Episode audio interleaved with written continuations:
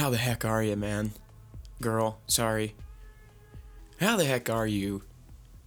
Got people. I suck at being inclusive.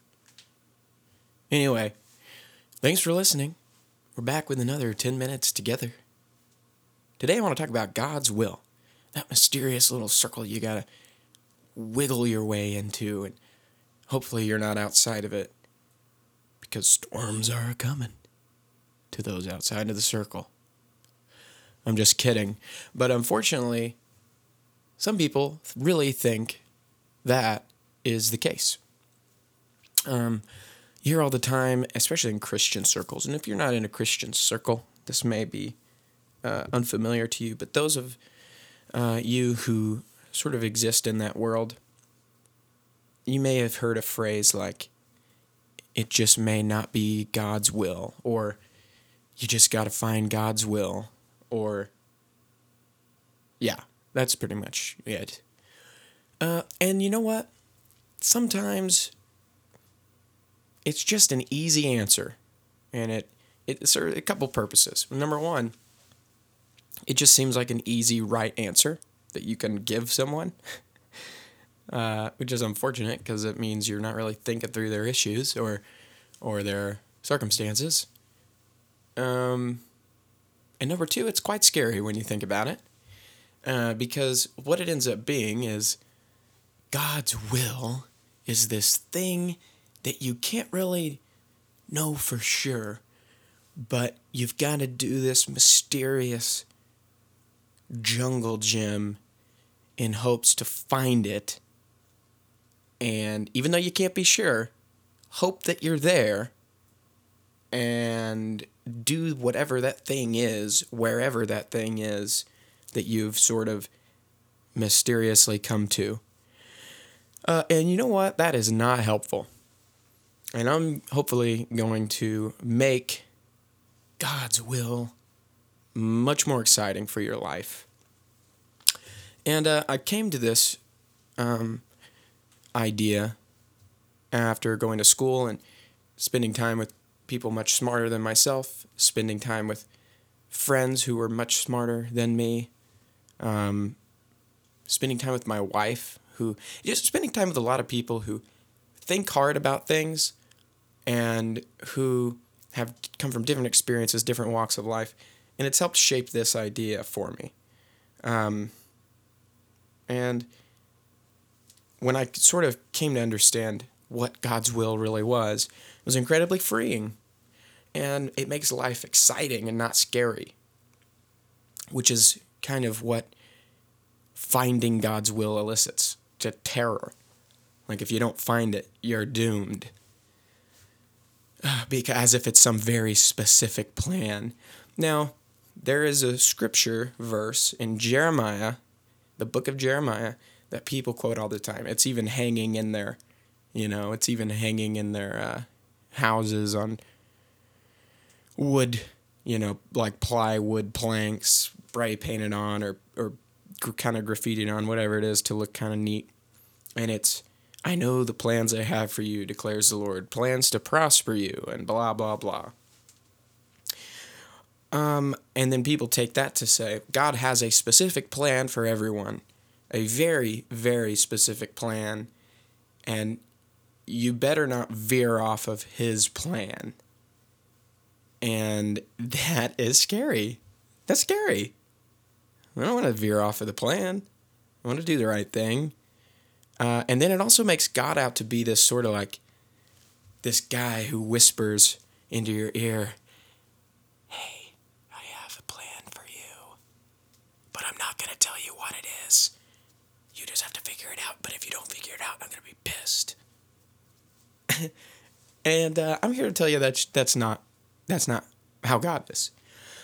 God does have a very specific thing he wants you to do and and he has a very specific will for you. But it's not as specific or specific in the way that it's normally talked about. Here it is. Drum roll, right? God's will for your life is that you would love your neighbor. And that is pretty much it. So let's unpack that. Jesus comes to Galilee. He's preaching. He's going all over the um, near east in Israel, all over. And he starts preaching. And he's talking about things like about the kingdom. He's giving sermons about those who bring peace, those who, uh, you know, feed the hungry, those who give water to the thirsty, give shelter to the homeless, yada, yada, yada. And he essentially says if these are things you do, the kingdom belongs to you. All the specifics of where you need to live, who you need to marry, how many kids you're supposed to have, what kind of job you're supposed to have, goes completely um, un, is never discussed by Jesus. His only concern with the people he's come to minister to is that they do not neglect their neighbor. And folks, that is God's will. God's desire, his plan, his purpose, his his um, specific agenda for you is that you would love your neighbor and love your God. And the rest of it is up to you. The world is your oyster. And I got to tell you, that was so freeing to me when I came to, to understand that. The idea that God is not hyper concerned about whether or not I'm drinking orange juice or living in the right city or marrying or married married to the right woman. God just concerned that I'm not walking by a homeless person without considering his position or whether or not I'm giving my money or giving my possessions or giving my resources away to people who may not have those that money or those possessions or those resources. That's what he's concerned about. And if I'm doing that, that all the other details are up to me. And as long as I'm not neglecting the people around me who I know are in need and who God has called me to serve and, and to love, I'm good, baby. You're good, baby. The world is your oyster.